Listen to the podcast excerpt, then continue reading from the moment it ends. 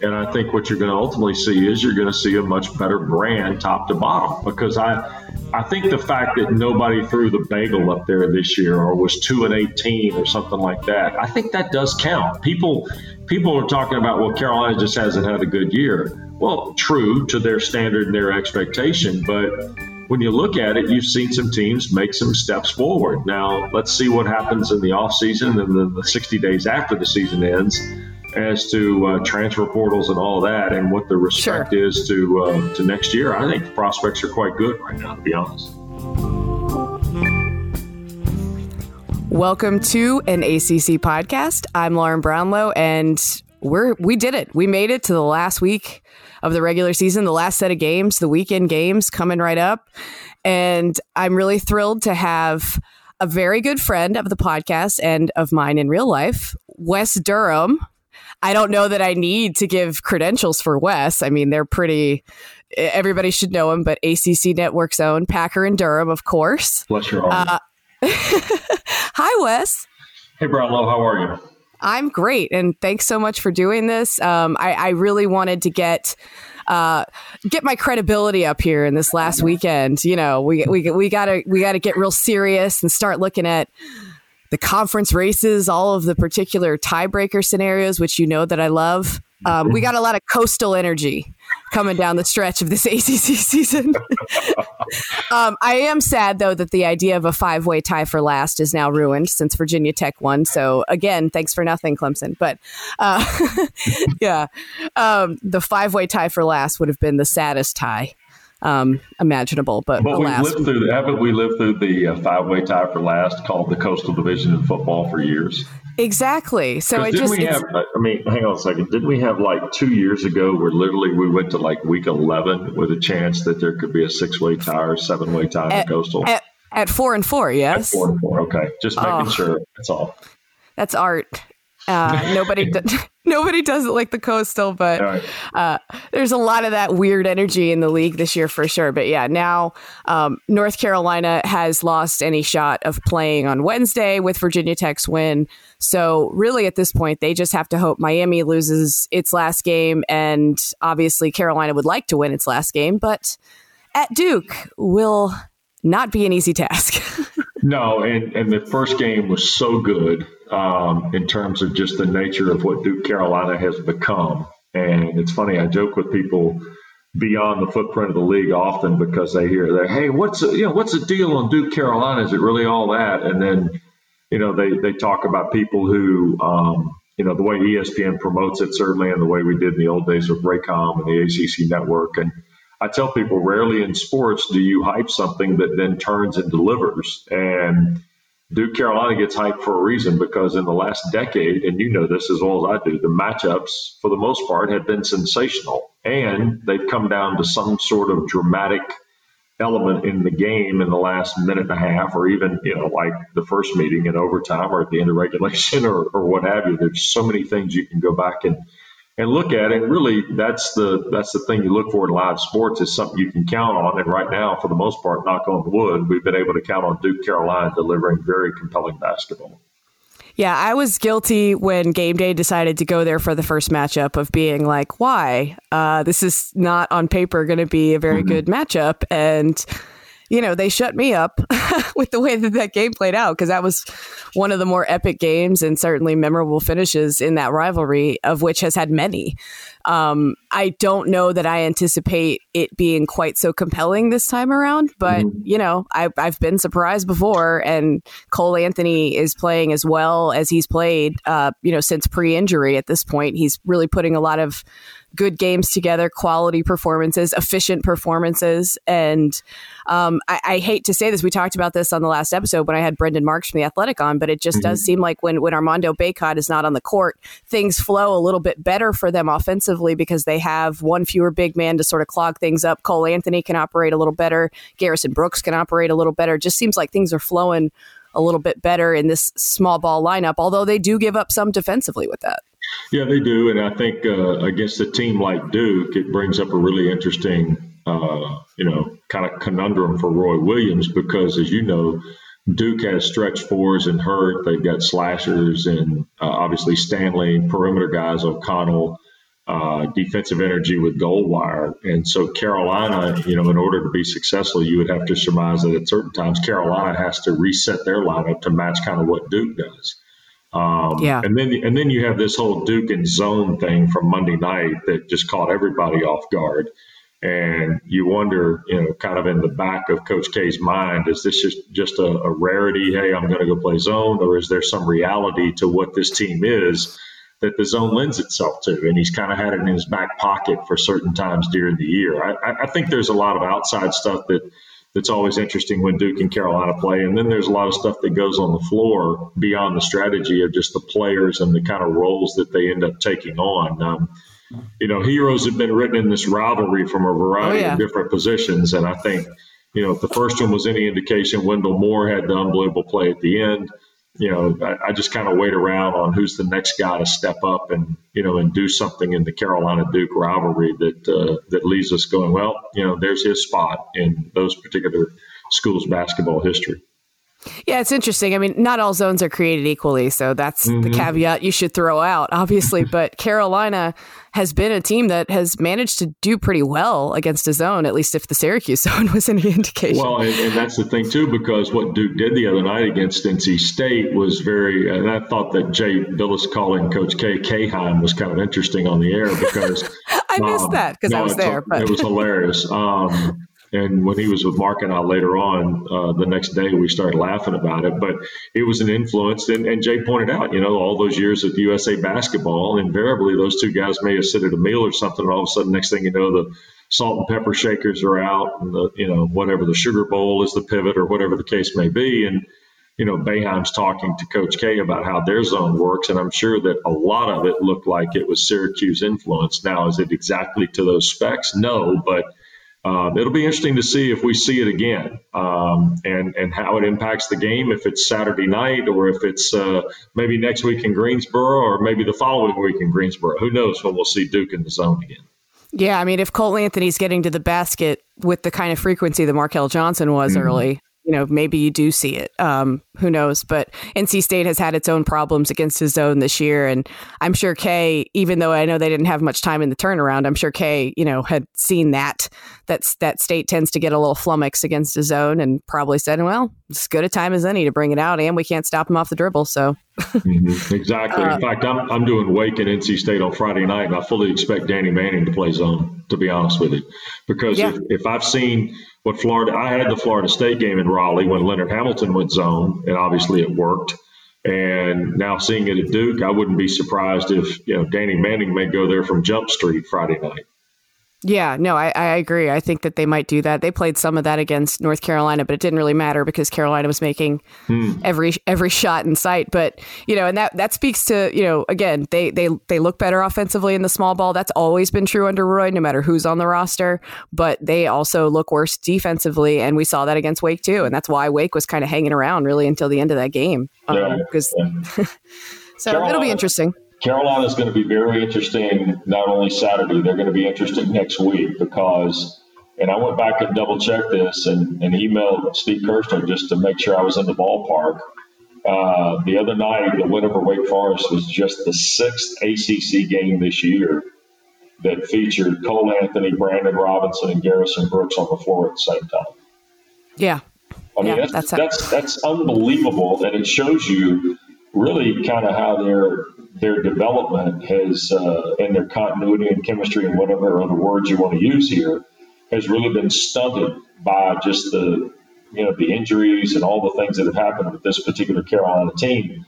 And in some ways, I think that's why it's kind of scary. If they're starting to come together now, maybe it was something we expected obviously much earlier in the year, but now if this is starting to happen, you know, they, they could be they could be really really interesting in, in Greensboro starting on Tuesday for sure.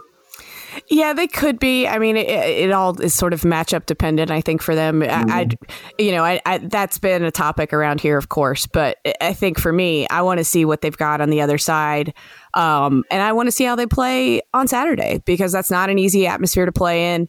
Um, and we've seen them anytime this season when there's starting to be good feelings around Carolina basketball, then all of a sudden, um, you know, they they put in a clunker. I mean, with the way they played against Duke, and then they go to Wake and they just played terribly, um, and and they can't. So if we we we'll see if they can kind of string something together. Um, and before I'm willing to just go say, yeah, they'll they'll make a run. Um, well, and, and, you know how they go, Lauren, because you've seen yeah. it more than I have.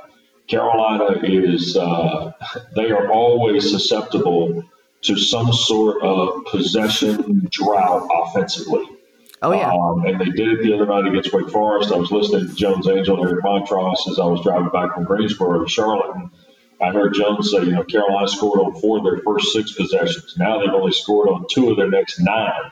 Well, that's the kind of thing right there that against a, a pretty talented team, if you don't start knocking down long jump shots, you know, you can you can find yourself on the L, and uh, and they'll have to avoid that type thing Saturday night for sure.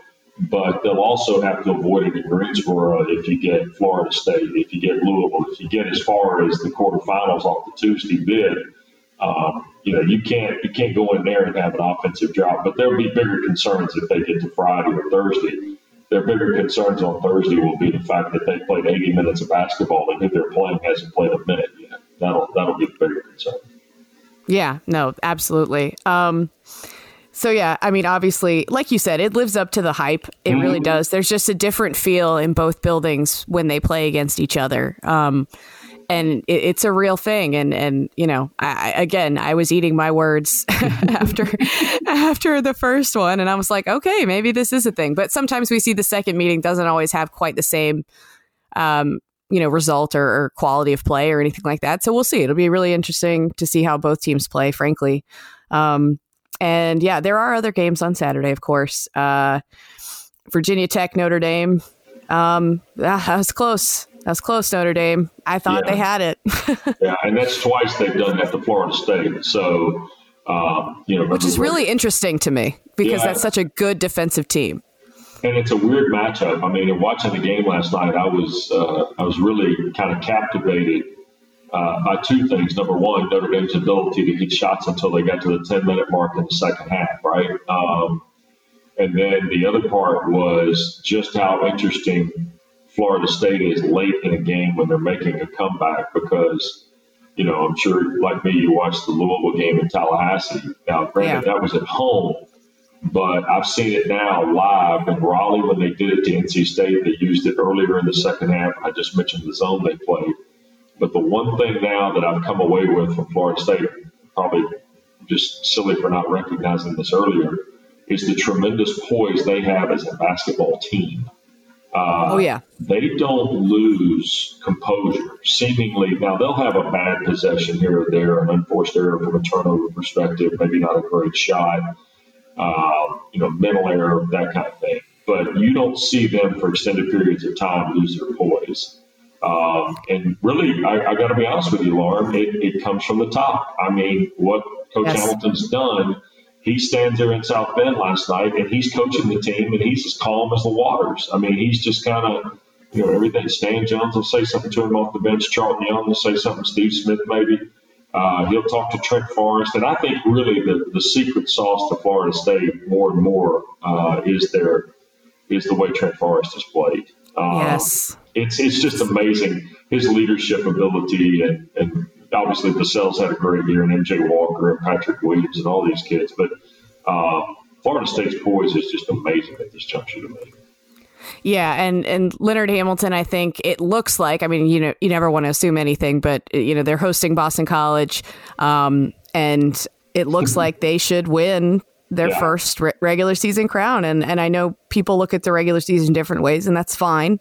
Um, but he that that's quite an accomplishment and especially with this team where they do have some NBA guys, but it's not it's not the types of NBA guys we've seen on some of these past FSU teams that were like no brainer lottery picks. Uh, it, it's just not quite the same mix of guys. It's just the perfect mix of talent and athleticism, and and a guy like Trent Forrest who is such an experienced you know, heady player and, and such a great defender. He, mm-hmm. I, I'm still angry he didn't make that all de- the National Defensive Player of the Year finalist crazy. list. Yeah, it's crazy. It's ridiculous. I, if you want to pick guys from good teams, great. They're a good team. Pick him. Mm-hmm. Like, I'm sorry that y'all don't like to watch Florida State or whatever it is, but that's. I mean, you could make a case he's the best defensive player in this league, and I would I would hear you on it. Yeah, no, I think you're I think you're right on track. I think where he is defensively uh, in fact, I think your you know the, the, all defensive team is going to be just as lauded as the first team All ACC will be in this league this year because of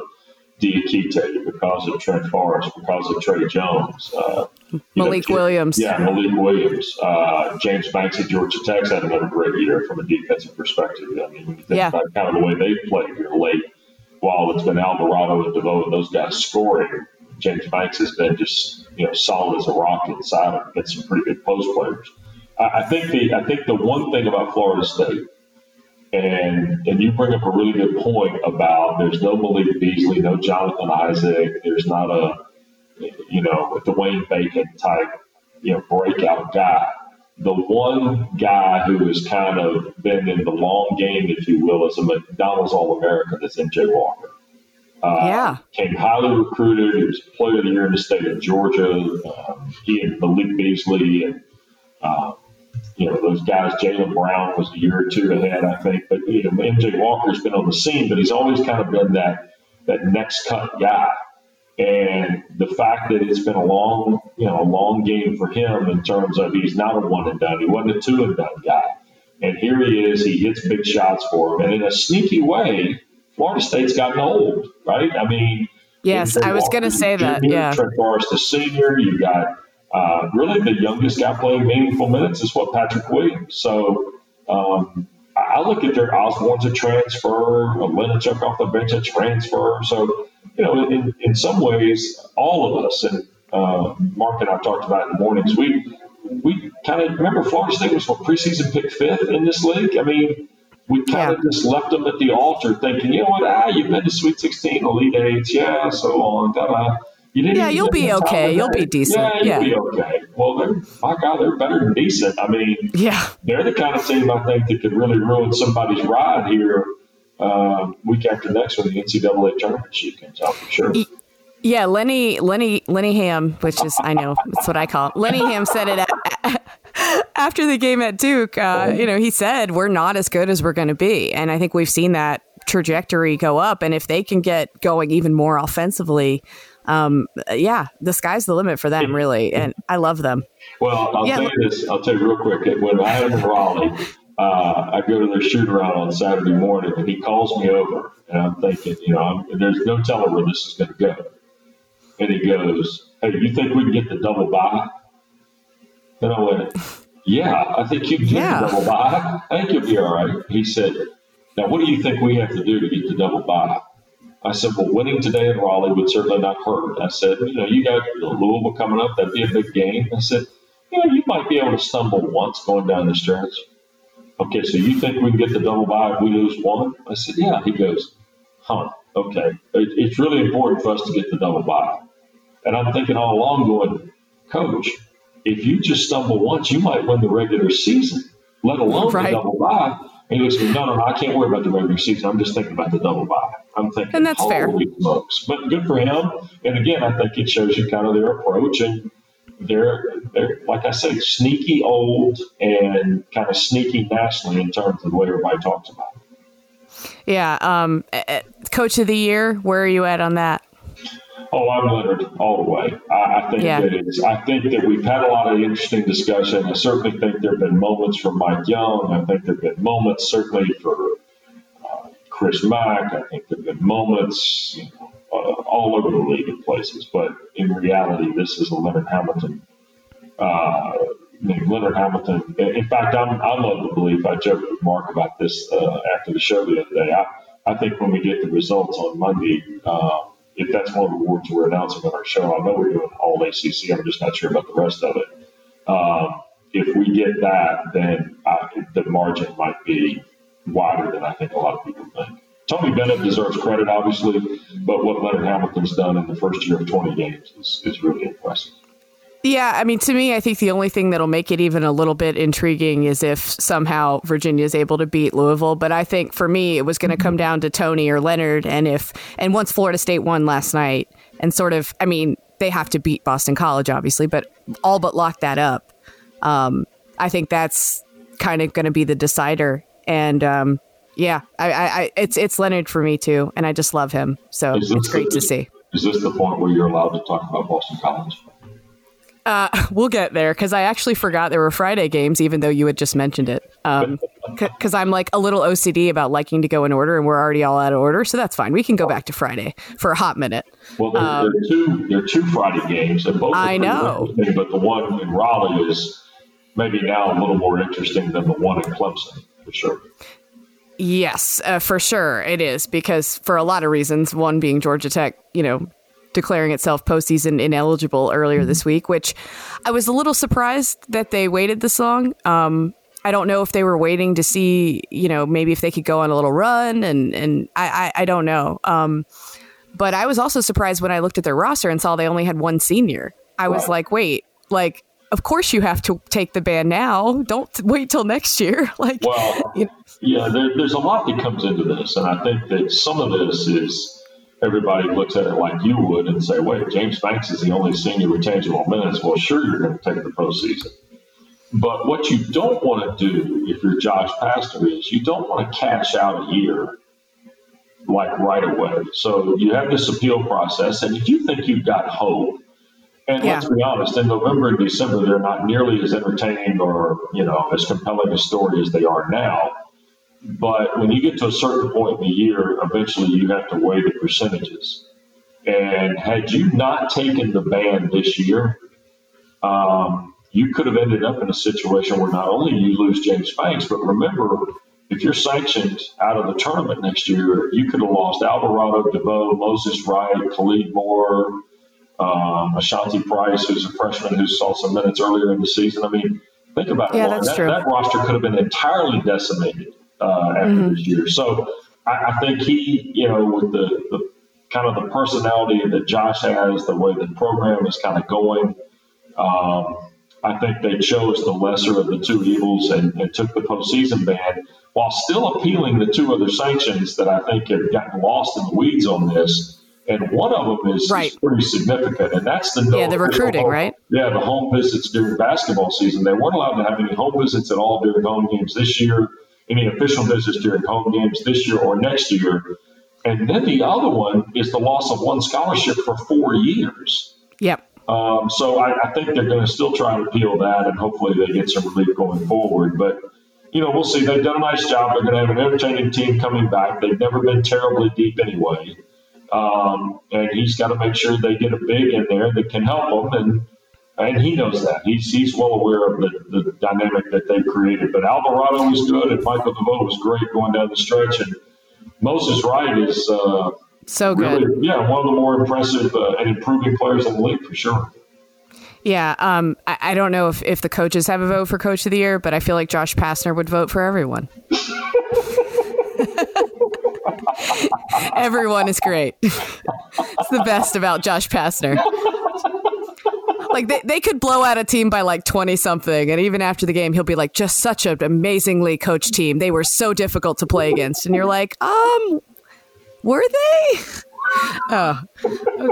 Oh are josh you, are you saying that like next year he'll open up on a guaranteed game win by like 35 or 42 and you'll get the uh, you'll get the release after the game of his opening statement and he'll tell you how great they were? Oh yeah hundred percent. That's just the best. Yeah. That's just the best. Okay. I mean, look, it's better than the alternative, so it's fine. Like, it's better than him being like, "This team is trash," and I don't like them. So, uh, there are worse things to be than positive, I suppose. I. Okay. Uh, yeah, that's an intriguing game to me. It obviously doesn't mean much, but Clemson's been really good at home. Um, and what the the factor there and i know you guys have been talking about the glob all year mm-hmm. but that's where the glob really exists is you got a bunch of teams at 9 and 10 or 10 and 9 coming down the mm-hmm. stretch here including nc state and that's locally where i'm focused so you know you look at that and if if georgia tech ends up in that glob with everybody else uh, that's something where tiebreakers could hurt NC State for sure. Um, so maybe they're actually sneakily kind of rooting for NC for Georgia Tech to to lose to win, and then Clemson to lose. That takes them out of the glob if NC State can win, and then you're probably just dealing with Syracuse and Notre Dame. Uh, and well, no, Syracuse will probably beat Miami at Miami, I would think. Yeah, um, especially if Chris Lykes doesn't play, and obviously he got hurt in the second half last night against Virginia. So if uh, doesn't play, that's a big loss for. Uh, and it was a cut around the eye, is what I hear. I don't. I never got any kind of word after the game or earlier this morning uh, as we record this about you know where Chris Lykes his status is for Saturday, which by the way is his senior game for Gators as well. Oh God, no. Please, pl- I hope he's okay. That would break my heart. Oh God! And if he doesn't come to Greensboro, oh, I can't even fathom it. Oh, Chris, well, sure he'll come to Greensboro whether he'll play or not. Maybe the question. I don't know, Lauren. I'm, like I said, I think it's, we don't know. We don't. I know. Don't, don't don't shed a tear yet for Chris Lykes. It'll be okay. I mean, I will in Greensboro though. Um, my goal is to. Everybody's trying to make this happen to like get me to stand close enough to him so we can see who's taller. Um, I'm working on it. Ooh, okay. Right. I'm five. I'm five three. So he's taller than you are, Lauren. Yes, I agree with that, but I don't think it's by very much. Like I don't know. I, I think he's like five five. okay. but we'll see. Okay. I know he's listed at taller, but we're mm-hmm. gonna find out. We're okay. gonna find out. Maybe. I, I want to do this in the least patronizing way possible, which I realize is probably not a thing. Um, is this like the time that you and Caroline wanted a picture with someone and you said, Wes, we need a picture with this person? Do you need me to set up you and Chris Lykes for a picture? Oh my gosh. That's the way to do it. I just think, you know what? That that's the way I'm going to have to do it. Yes, we're going to have to take a picture. I do love him. Like I genuinely love watching him play basketball, and um, I hope we get at least a little bit more of him before before his senior year wraps up. God, I can't believe he's already gone. We didn't get enough of him. Um, it's not like half the time with seniors, you're like, oh, that guy's been around forever. But with Chris, it's like, no, I haven't gotten enough of you yet. I need more. Yeah. And this season's just gone so terribly for them. Um, so yeah, because that's that's the team that Carolina probably needs to to lose because that's if they don't want to finish in dead last. Um, because they win a tiebreaker with them, whereas everybody else in that little uh, glob at the bottom there uh, they have they would lose a tiebreaker against. So, including Pittsburgh, amazingly. Yeah, Pittsburgh with the sweep, a third of their ACC wins against North Carolina, and well, actually, so yeah, a third against them. Then they have one against Florida State because sure, right? I guess. uh, Pitt's the only team that's out that's waiting out this weekend, so uh, we don't have to get into them really. But yeah, so th- that's why that thir- that Friday night game intrigues me a little bit in Clemson because they played so well at home. But it's also mm-hmm. not one of those top teams. The teams they lose to at home are teams that like are in the middle of the pack because the season makes no sense. And uh, um, don't forget too that Georgia Tech is playing for their first winning record in ACC play since 2004. That is just wild. That's wild to me. By the way, if they lose, they'll be 500 for the first time since 2007. God. Oh, wow.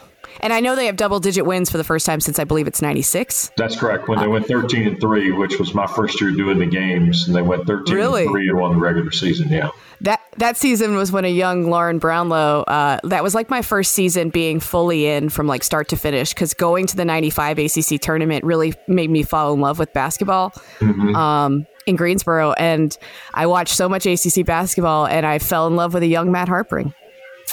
Yeah, yeah, Matt Harpring. There you go. Very handsome for the '90s. The, he, his handsomeness didn't age well. Like that's that's somebody that people look back at now and they're like, "You thought that guy was cute," but like in the '90s, trust me, um, that you was all, you were all about Harp, huh? Oh yeah, and I loved his game too. Like well, that's the thing. I I never just thought players were cute without like having a good game as well. I was very okay. principled in that way. Like I loved the way Dante Calabria played too, and obviously well, I thought he was very handsome. Well now, well now. Dante Calabria, the ladies' choice. Yes, sneaky good rebounder, passer, yeah, scrappy defender, great shooter, obviously, yeah. and extremely hairy arms. But that's neither here. no, seriously, like look at it. It's wild. Like his lower arms are just like covered in like bear hair. Okay. But I, I still thought he was oh. very handsome. I'll, I'll um, just take your word for it. Yes, on. that's pro- okay. that's probably for the best. Thanks. Uh, yeah, yeah. You've got Wake at State. We've already touched a good amount on that game. Um, I still think State, assuming that they win, which I realize is quite the assumption, um, mm-hmm. is it is in is in pretty decent shape.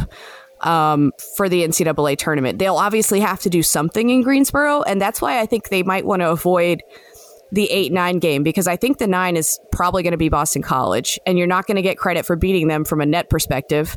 And then if you go play the 1, depending on who that 1 is, and then you lose, I don't know that you get a lot of credit there either. Um, yeah, I think that if you're NC State, and I said this kind of earlier in the week, I think you just got to focus on winning. Yeah because at this point you've had a little bit like Clemson, you've had some great wins and you've had some head scratchers. I mean, you've had some where you just go, "What?" Um, but I would like to see them just kind of develop a game to game kind of consistency and nothing else about who they are. Um, obviously, they tend to go as Markell Johnson goes, which is uh, but yet, Devon Daniels has really good games. CJ Bryce has shown moments since coming back from his concussions. And uh, look, they're too talented to be left out. But I do believe if they can beat Wake Forest, win Wednesday, and then maybe sneak in Friday with the Thursday win, Lauren, you got to yeah. remember now the back end of this NCAA tournament bracket, no matter what any of these bracketology guys tell you, the back end of the tournament is always a bit of a crapshoot to me. And NC State has to look at other tournaments too. Now, their fans and, and, people can look at those. The players and coaches just need to go play. But if you're an NC State fan, you keep an eye on the American, you keep an eye on uh, the WAC, the West Coast, the Mountain West. I mean, what you don't need is somebody coming from the middle of one of those leagues and winning the tournament because that, that could take you right out of town. And I think that if NC State wins two, maybe three, and things go according to the script, yeah, I think they still got a chance. But you know, just just focus on what you do right now if you're Kevin Keatts and his team. And, and so far, he's done a good job with that. Um, now he's quick to tell you we had five quad one wins, and now they only have four because UNCG came out of the top fifty. But I still think that if they can lock it down and you know win two in Greensboro, they're, they're going to have a chance. they will have a real chance to get in the tournament. Now it might be in Dayton, but um, but they'll still have a real good chance. I think. Yeah, I mean they've really their non-con was much better this year. Mm-hmm. Um, it, it's top 100. I think it's like in the 80s, which is really right. solid.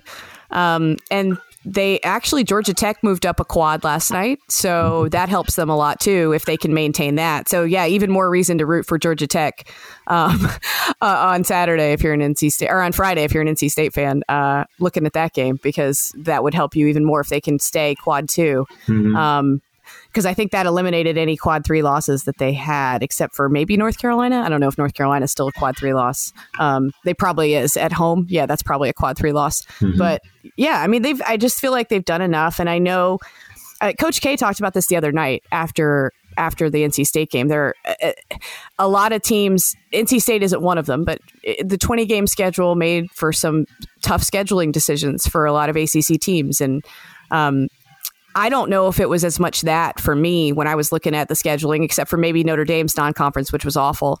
Um, it, it, as much as what they did against it, you know, and and the fact that when they got into league play, mm-hmm. they suddenly were, you know, able to beat teams, and they didn't beat teams in the non-con. I think it took a lot of ACC teams time to sort of come into their own, whereas I think Big Ten teams were able to get a few wins here and there in their non-con to maybe inflate the perception of where they were. Whereas ACC teams, I think, took a little longer to sort of figure themselves out, had some injuries early that really impacted a lot of teams, like Alvarado at Georgia Tech, like mm-hmm. Popovic at uh, Boston College. Um, and, you know, with Clemson, they were dealing with some stuff too, but they went one and four against quad one and two in the non con. Like, mm-hmm. that's. And so for them to get into league play and start beating people, even bubble teams, you know that's not it's not the best thing for the league. It's good for Clemson, but right. no, I think your point, and, and again, I think it goes back to some of the you know just some of the pillars of what this season was. I mean, 13 of the 15 All ACC players were gone. You're playing 20 games. You're starting with conference games. There was just so many different little you know rubs to this particular season of ACC basketball that I think at times were very hard to digest. Uh, you really had a hard time processing them. And I think what's ultimately going to happen in this is going to be very, very interesting because how will that change as we move to years two and three? I mean, I'm of the belief that 2020 and 2021 are going to be a really good basketball season in this league. I think a lot of the yeah. a lot of the kids will be back. Uh, I don't think we'll have as much of an exodus certainly as we had last year. And uh, I think more talented class coming in. Absolutely. Yeah. And I think what you're going to ultimately see is you're going to see a much better brand top to bottom because I I think the fact that nobody threw the bagel up there this year or was 2 and 18 or something like that, I think that does count. People people are talking about well Carolina just hasn't had a good year. Well, true to their standard and their expectation, but when you look at it, you've seen some teams make some steps forward. Now, let's see what happens in the offseason and then the 60 days after the season ends as to uh, transfer portals and all that and what the respect sure. is to uh, to next year. I think the prospects are quite good right now, to be honest.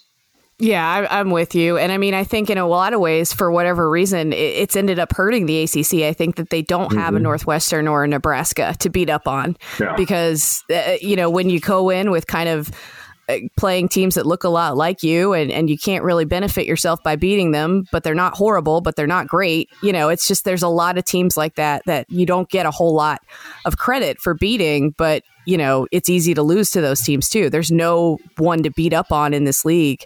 Um, with the exception of maybe Boston College, but even going to Boston College is just a, a house of horrors for a lot of teams. Well, um, and, and, coaches are fiercely, fiercely protective of this league and all of yeah. it, not just the guys at the top who talk about how great the league is because they're winning it. You've got guys in the middle of the league who are talking about how competitive the league is. And we had, uh, you know, with, with where the show is, we were able to kind of get some research done on some stats. At one point this year, um, I think about a week ago, the ACC had played almost 30% of their games, Lauren, were one possession games in league play. Wow. Yeah. I mean, so so those kinds of things. When you get that down on paper, and you look at the number of five or less or overtime games, um, if you look at the uh, you look at the way that the road team had like a 50-50 winning percentage early in the year in conference play, all those things I think uh, kind of showed you that this was a transitional year, for lack of a better term, and what we've come to expect in the ACC. Yeah, KenPom tracks this, and only 16 of 143 games have been categorized as blowouts, mm-hmm. which are 19 points or more.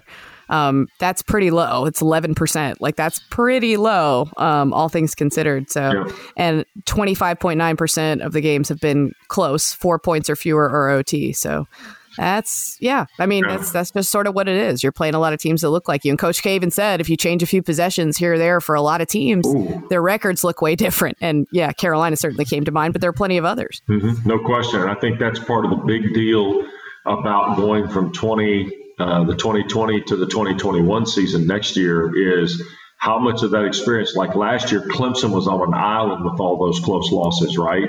And yeah. now everybody has had them. Um, you know, Duke certainly at the top. Virginia has had close losses. They've also had a bundle of close wins. Um, but I, uh, I think that's one of the markers in the in the transitional piece of this league is when you look at all the teams that have had close games. I just think that you know when every once in a while you'll have a league year where you know all the close games fall to the teams that are bad, right? And this year, close games are everywhere. I mean, top to bottom. Yep. It really, it really is interesting. Yeah, no, it really is. And uh, Carolina was on an island in that they uh, blew late leads uh, mm-hmm. more than anybody, but they've even started to turn that around and they're holding on to these late leads now. So uh, that started to normalize a little bit because at a certain point you, it was like yes they didn't play well down the stretch of those games but also like there's also bad luck that factors in to a degree because that means your opponent has to play really well too to make up for that deficit and yeah it was pretty wild the stats were pretty wild for a minute but they've started to sort of even out um, as Carolina's learned to make some plays late, make some free throws, you know, not turn it over. Those mm-hmm. things that you take for granted until you can't do them. That's it. Um, uh, well, let's go through Saturday a little bit more. Um, yeah, we mentioned Syracuse at Miami, four o'clock ACC network. Have to get that in. Mm-hmm. Um, And yeah, I mean, look, Syracuse should win that game probably even with or without Chris Lykes. Miami's definitely a little tougher to play at home. Um, Syracuse, I mean, it's, it's, sometimes as simple as anything for Syracuse. If they don't make shots, they're not going to beat teams. And when teams are shooting well from three against them, they're usually going to beat them. It's yeah, kind of that simple. It is. And I think the one thing that is frustrating a lot of Orange fans is the inconsistencies really at both ends of the floor. Um, at times, they've seen it just at one end, but not both at the same time. And I think that's something new to this team. Uh, you know, and Elijah Hughes has had a spectacular year. He and Buddy Boeheim, in particular, I think, have both been really steady for them. But Hughes is um, Hughes is capable now. I mean, he's capable of going in any building in the league and getting 35. So, oh yeah, um, I think he's going to be interesting Saturday, and I think he's going to be particularly interesting uh, next week in Greensboro. I think he's the kind of guy that could get Syracuse, you know, at least into into another round of play. And you know, I'm not going to put it beyond him to go get. Uh, you may be too young to remember the the John Gilchrist 04, you know not only the championship game, but John Gilchrist went off in the semifinals too. So, oh no, I remember that. Yeah, I mean, so anybody to go get it for two nights. Randolph Childress is spectacular in '95 because he did it three in a row. But you're talking about Olivier Hanlon. Olivier Hanlon, who went for 40 and then turned around went what 34 the next night, right? Yep, yep. Um, I, I, think you're talking about Elijah Hughes could go pull Olivier Hanlon on this event next week in Greensboro and uh, stand the place on its ear for a night or two. Well, that'll just have to counteract the energy of how much his coach dislikes being in Greensboro. Lauren, he's only been to one game at one tournament in Greensboro. And by the oh. way, when they land the plane at the Triad International Airport in your hometown this week, yes, they will be playing in the state of North Carolina for the first time all year. Oh, I guess so. Yeah, that's wild. Like, I, yeah, that's just how the schedule breaks sometimes. Mm-hmm. Obviously, yeah. Uh, like, like I, I was commenting because Jeff Capel was giving uh, Joe Ovies and I a little bit of grief because they played here three times mm-hmm. and I was at none of them, just for various reasons. and he's like, "What? You don't want to come say hello?" And I felt so badly about it, but sorry, I was in Charlottesville last weekend, Coach. Um, but yeah, it, it's uh, it's crazy how the schedule works out sometimes. But I was joking um, on the last podcast that uh, Jim Boeheim should just go to um, the Italian place in Winston Salem that he likes so much. I don't know if mm-hmm. you remember when he had said that. That was like oh, one yeah. of the best Italian food places he'd ever eaten at. So it's not it's not a long drive, Jim. Just hop in the, hop in the bus, go head over there. You know, you could be happy in Greensboro for a little bit. You're awesome when you start going down the road on bait.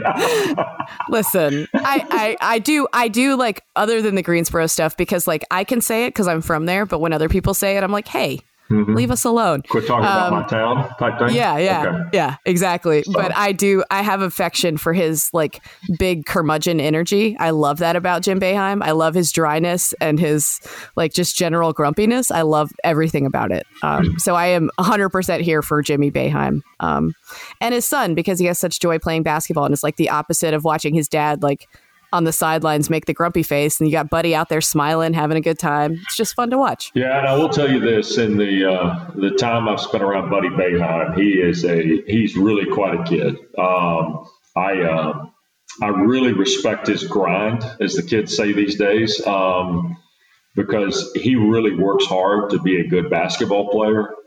And, you know, when you play for your dad, you're asking for all the problems and all the comparisons and all the scrutiny sometimes, right? Um, yeah. Even when you go in the same business as your dad, you're asking for all of that. But I wouldn't know anything about it. Um, you wouldn't know anything about that? I wouldn't that. Know anything about that. Um, but I, I, appreciate his attitude and his approach and his competitive nature. And I think the fact that that Joe Girard is kind of his running mate for the next couple of years. Um, I don't know how this is going to end for Syracuse, and I don't know when it's going to end. But I'll say this: they're one of those teams that I think with the way I understand their recruiting class to be built and things like that, um, they could be very, very interesting to watch next year. Oh yeah, that's good then, because I know there was some concern in Syracuse land about like how he's been recruiting and everything mm-hmm. else. But yeah. but I, I, yeah, they have some good young pieces that are that have potential certainly to to get a lot better and and be a little bit more consistent. Mm-hmm. Girard has had some really nice moments. Um, but you know, freshman point guard, what are you going to do? Exactly. Um, yeah, so that it'll be fun. Jim in Greensboro is always the best, so I look forward to it. Um, do you think Buddy most improved maybe has a case? Um, sure. I think he does. I, I think there's there's plenty more to look at. I think Olivier Sarr and Moses Wright uh, present compelling cases. I think Olivier yeah. Sarr's case is uh, is pretty strong. Um, yeah. I, just, maybe maybe a Devon Daniels in that mix. Yeah, but when you think about what Sarr has done, now granted he didn't play great in Chapel Hill the other night, but um, Olivier, yeah, he's, he's fantastic. yeah, I mean he's just been. I mean, there's a lot to like, and I'm one of those guys that all the coaching rhetoric and conversation aside, I'm, I'm one of those guys that sees Wake Forest as a team that loses Brandon Childress and brings a lot of guys back who have had some success this year in this league. And so um, I'd be I'd be interested to know a little bit more about the kids they recruited since I don't follow it. Um, and kind of how all of that sets up for, for what potentially they could be next year because again, I, I, think if I'll use this phrase, and I'm going to use it a lot, if kids make good basketball decisions, Wake Forest should come back for the most part with a with a pretty experienced roster that has some ability and an opportunity maybe to do something. Yeah, uh, Danny, I said it on the last episode too, but Danny's biggest calling card at Wake by far is how well he's developed big men. I mean, it doesn't matter who's come through there or what they looked like when they were young. Mm-hmm. They just they get so much better under his tutelage. I mean, I did never thought Doral Moore would turn into what he turned into, and and you know Olivier Sarr was pretty raw when he got there, and and he's just he's gotten so much better. And I don't want to give all the credit to Danny. I know the kids have to work hard too, but mm-hmm. I mean, it's it's been fun to watch you know him and his track record with these guys um, being able to develop them that's been a nice thing in, in Winston-Salem as yep. maybe not everything has gone the way they wanted it to. So yeah, it, will be interesting. It will be. And like I say, I think Sarr, uh, you mentioned Daniels, uh, Moses Wright. Um, I mean, you could argue, and this is crazy to say this, but if you look at his offensive numbers, you could throw Diakite into that order too. Mm-hmm.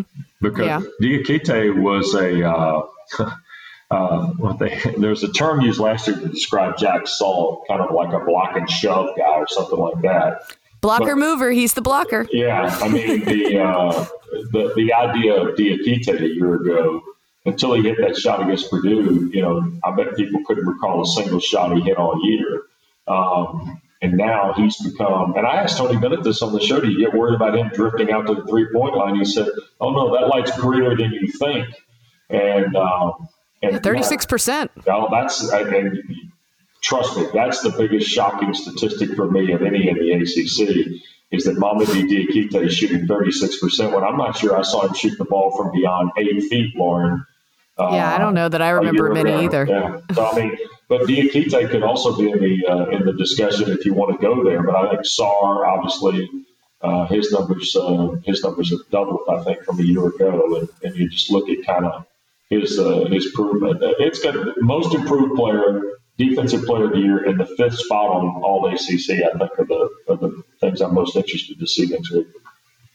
Yeah, um, we we can get through Louisville, Virginia quickly. That's ESPN. Uh, it's definitely a super intriguing game for a lot of reasons. Although maybe with Florida State winning last night doesn't have quite the significance that mm-hmm. um, it might have if Florida State had stumbled. Because Virginia, I mean, that was the wild thing last weekend in Charlottesville. It was like this sudden discussion of like, oh my gosh, like it's still on the table, you know, for for them to win the whole thing. Like. Eh, and that nobody would have thought that. I don't think anybody was thinking in those terms. And then all of a sudden it was like, whoa, wait a minute yeah. let's look at our records for a second. Like we're right there. You know, Virginia, like I said earlier, Florida State's kind of the shame on us type deal for not thinking about Florida State. And in some respects, we all should apologize for maybe casting Virginia in November, December off into the abyss, right? Um, because when, oh, yeah. we, when we didn't see them shoot well, we didn't see them score well. Everybody's like, "Well, that's that's it. Nice job, won the title. You know, you get the year off type thing."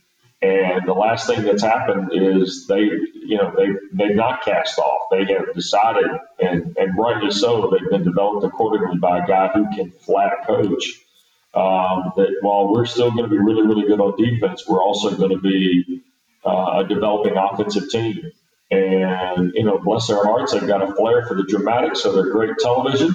Um, you know, uh, they make Dave Koehn's job on the radio entertaining every night. Um, you know, I, I think they're going to be a an incredibly interesting team.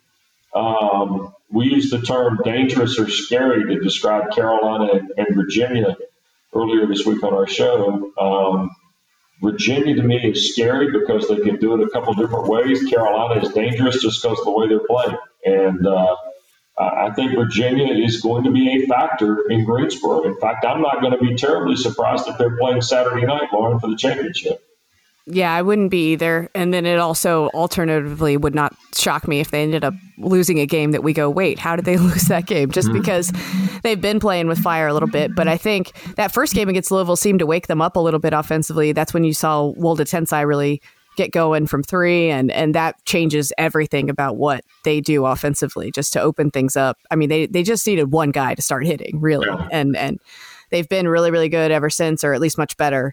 And um, it'll be interesting to see if they plays out the same way it did against Louisville, because uh, a lot of us were watching that game and saying, "Whoa, Virginia! Like, what are you doing? You're scoring all mm-hmm. these points, and and things are getting crazy." And um, you know, maybe there's a repeat of that. And um, do we have we heard anything about Malik Williams? Do we know? No, and I'm, I'm gonna I'm gonna offer you an analogy on Malik Williams. Um, you remember when Ty Lawson set out the ACC tournament that year?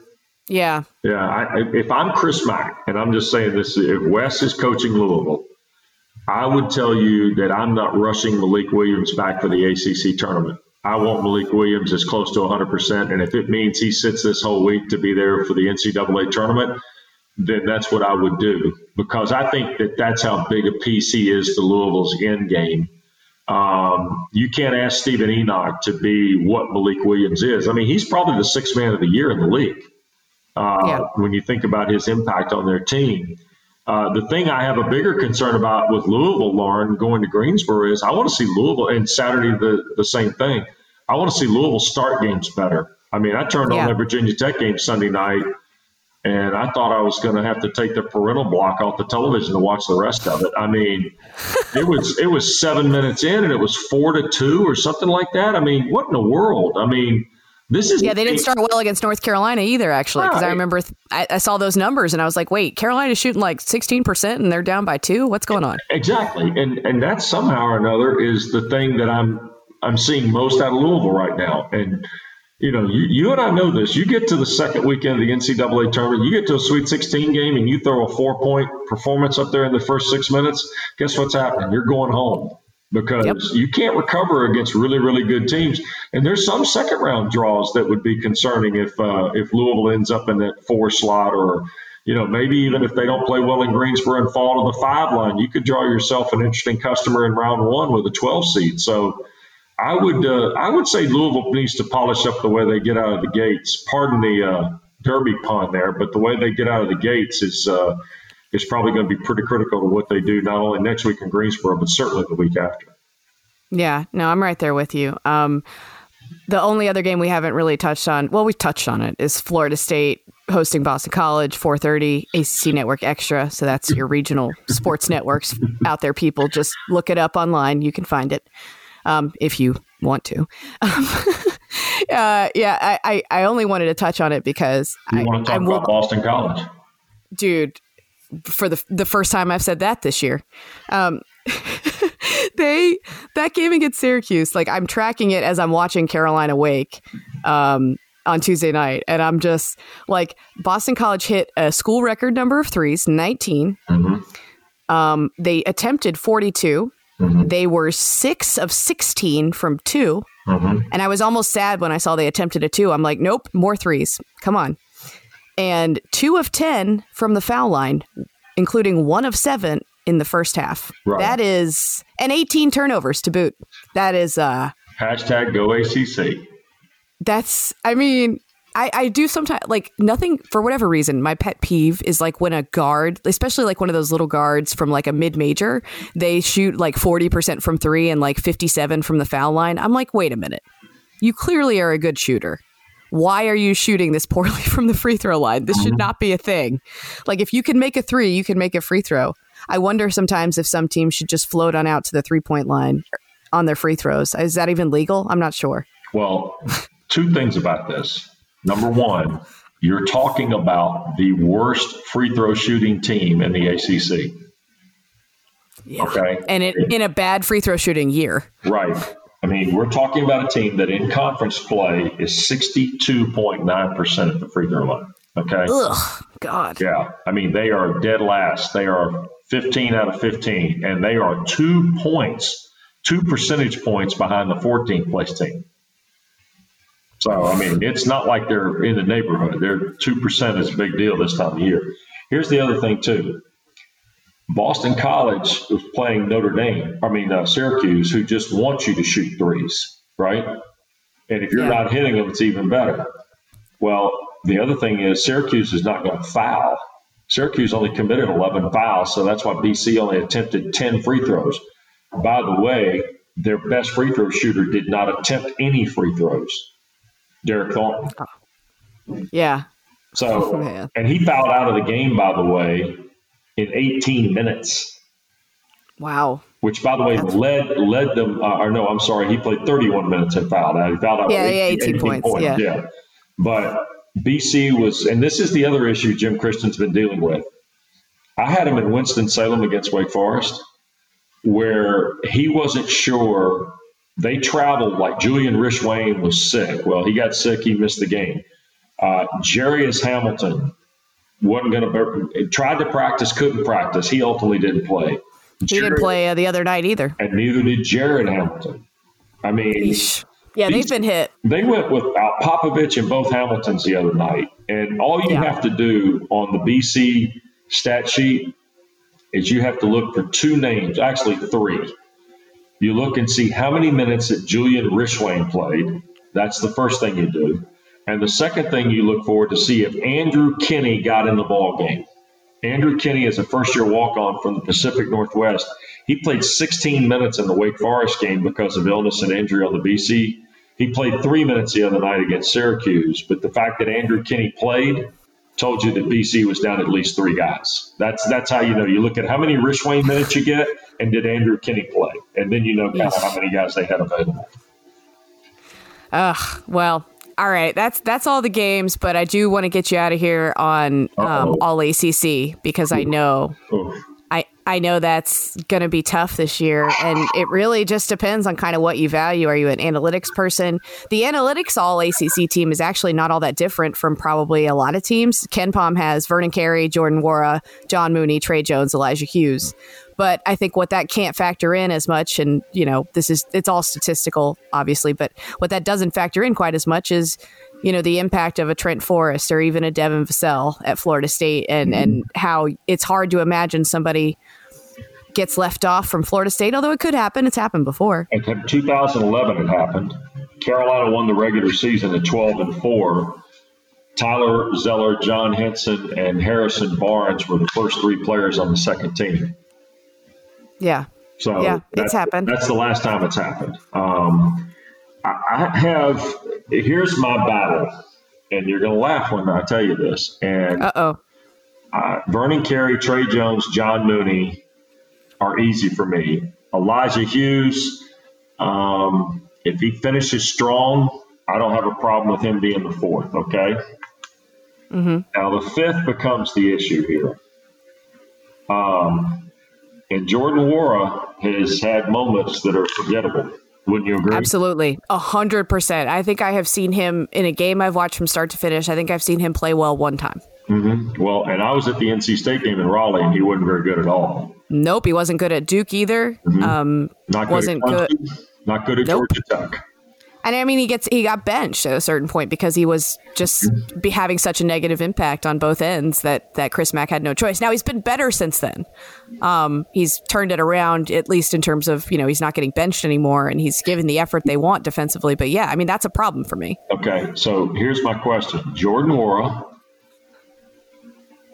Trent Forrest, and Devin Vassell are going to split vote. That's going to that's be the problem. thing. They're going to split yep. vote. They're going to both. I think end up on second team.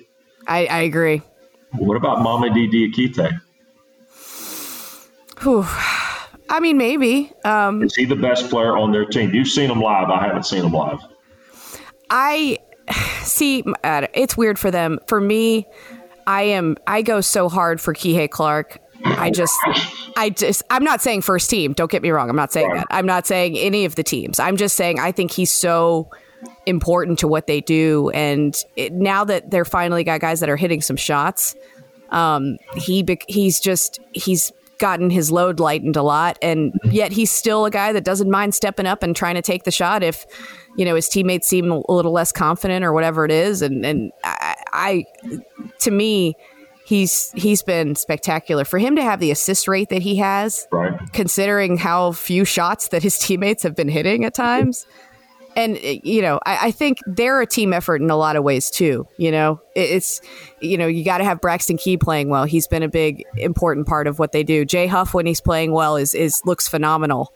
Um Morsell when he was was playing well has helped a lot. World right. of Tensai when he's hitting, you know, yeah. I mean, you could make a case for Diakite, especially with his defense.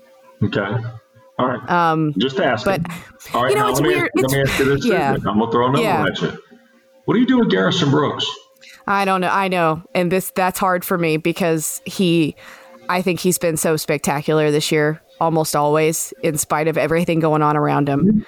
Um, and now, but by the way, the precedent there would be your boyfriend Matt Harpring. Oh, of course. Because in 1996-97, Matt Harpring at Georgia Tech, after going 13 and three, finished three and 13, and Matt Harpring was first team All ACC.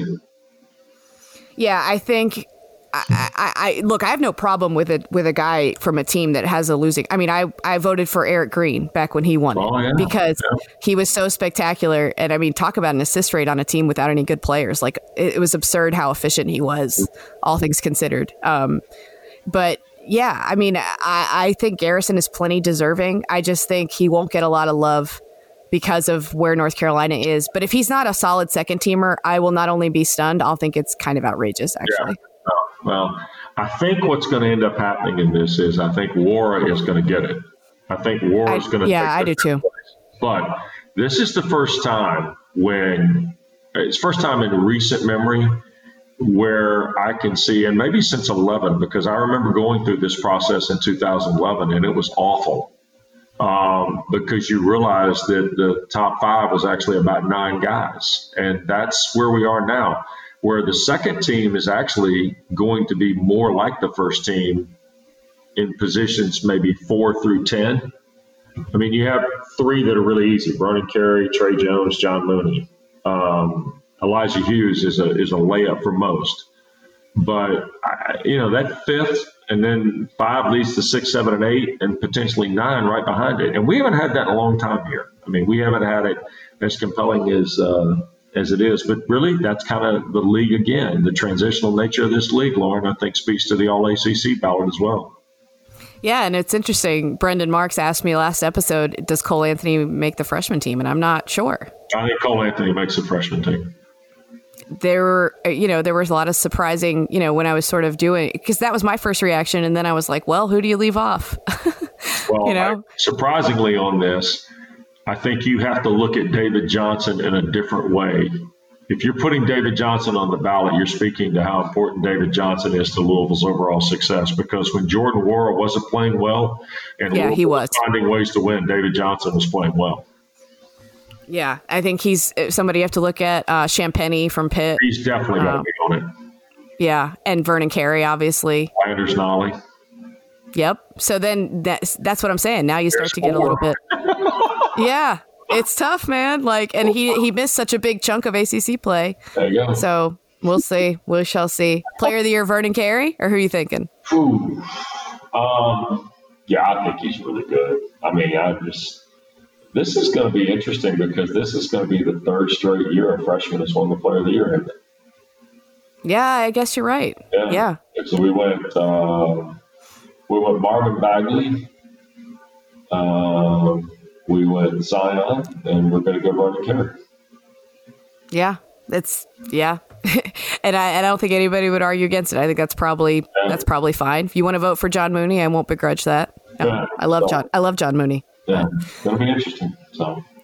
Yep. All right, Wes, thanks so much for doing this. I kept you longer than I wanted to, but I appreciate it as always. And Packer and Durham every morning on your televisions, people, ACC Network. Oh, that's the last one I was going to ask you. Do you have a favorite ACC Network commercial or do you see them the way that we do? No, I see them. Um, I see them. I kind of, uh, it's uh it's a it's a push for me between that uh, tax shield thing you fold down in your car.